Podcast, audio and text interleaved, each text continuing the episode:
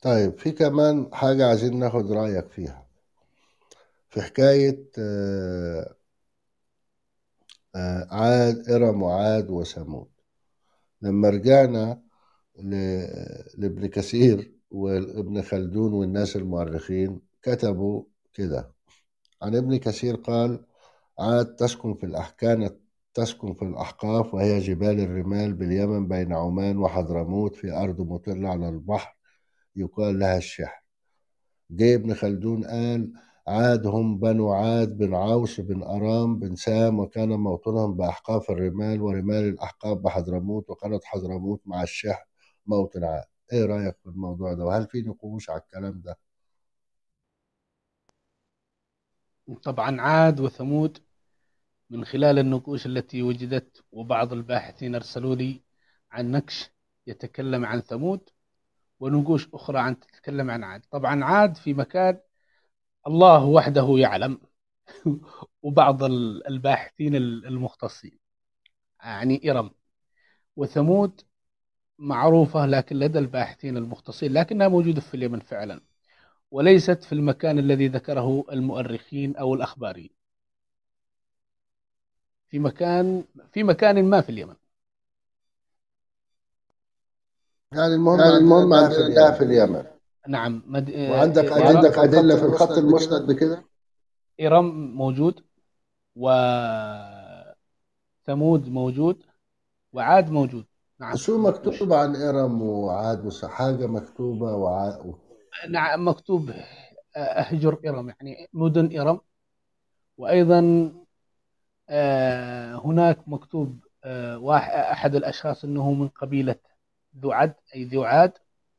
وأيضا هناك مكتوب في نقش وجد في منطقة ما هجرا ثمد، أي مدينة ثمود، فموجودة في النقوش فعلا. وقام اللي ذكرت ثمود من قام ببحثها ودراستها الجلازر، وأيضا باحث آخر، لكن الأول من قام بدراستها جلازر، هذا النقش اللي ذكر ثمود. أما الذي ذكر عاد ف يعني عدة باحثين، منهم ألبرت جام و... ومجموعة من الآخرين، لأنه ألبرت جام في في في الخمسينات حدث له حادث عظيم قطع قلبه. تخيل، من شخص قام بنسخ النقوش اليمنية في معبد أوام وأماكن أخرى، وقام بوضعهم في ورق، وقام بوضع الورق عشان الشمس يعني تنشف بعض الحبر عشان يكون في الورق، ووضعها في مكان، والرجال قال بروح مشوار وبرجع. طبعا هو سواها من نسختين لأنه شاك. النسخة الأولى اللي موجودة أمام الملأ قاعدة تتشرق أمام في الشمس، وفي موضعه الذي هو مكان اللي كان يخزن فيه النقوش، والمكان الآخر والنقوش اللي هي النسخة الثانية في مكان لا يعلمها إلا هو. طبعا في أحد الأشخاص جاء وقام بحرق جميع النسخ التي كانت في المنطقة التي كان يشرك فيها هذه الأوراق العملاقة التي كتب فيها خط النقش أو خط أو أو رسم فيها المسند، حرقت كلها، حتى أنهم قالوا عندما جن عندما أتى آه الجميع يقولوا ألبرت جام بيجن جنونه، ألبرت جام بيجن جنونه، ولكنه قال لقد علمت أنه سيحدث مثل هذا الأمر. ولديه نسخة أخرى في مكان آخر وأخرجها، وهي مجموعة نقوش العالم، أعتقد أنه أمريكي، ألبرت جام، وهو أكثر من درس النقوش المسندية، ويعتبر من أهم الأشخاص والعلماء الذي قام بدراسة الخط المسند، ويعود الفضل له في دراسة كثير من النقوش والتي تبدأ بحرف الجي والام، يعني ألبرت جام. هذا الشخص له مننا كثير الشكر، أعتقد أنه توفى.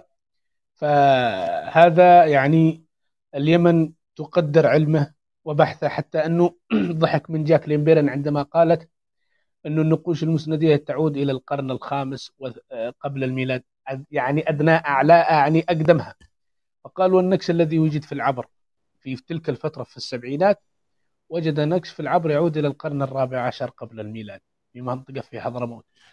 فهؤلاء العلماء الذين كانوا همهم البحث التاريخي مثل ألبرت جام. أما بعضهم نسأل لهم أن, أن الله يشرح صدورهم وأن يكونوا يعملون من أجل البحث العلمي لا من أجل مناقب أخرى.